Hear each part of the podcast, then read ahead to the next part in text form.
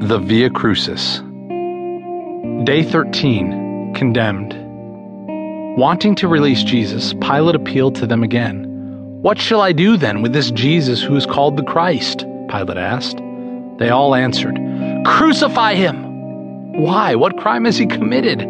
I found in him no grounds for the death penalty. Therefore, I will have him punished and then release him. But they shouted all the louder and insistently demanded, Crucify him! And their shouts prevailed.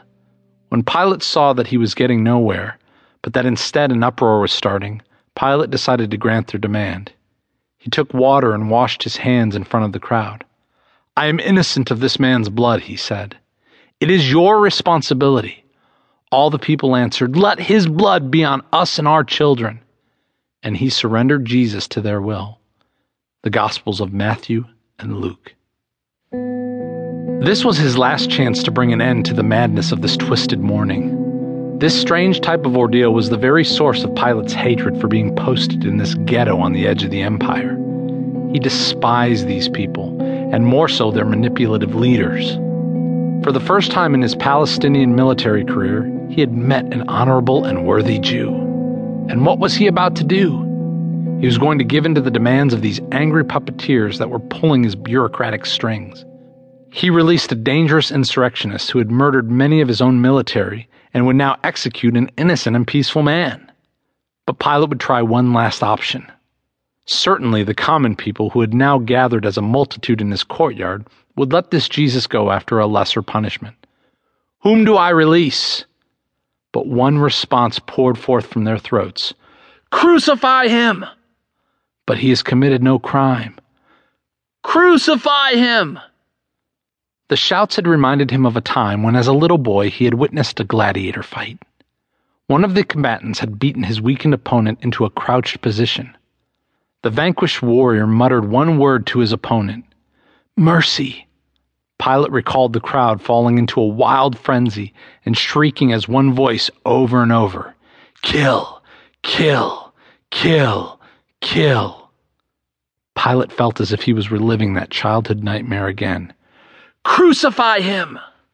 This battle was also lost, yet the victim did not cry for mercy. The captive Jesus looked upon the homicidal crowd with what seemed to be pity. And dare Pilate think affection? Pilate could not afford another embarrassing riot.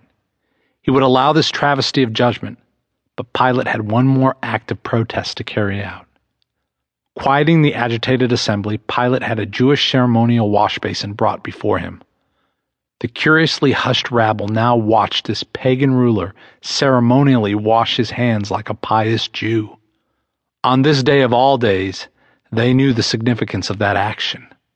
Pilate was brashly declaring that he would not accept the blame of this man's blood on his head. He would not take responsibility of the cross Jesus would soon bear.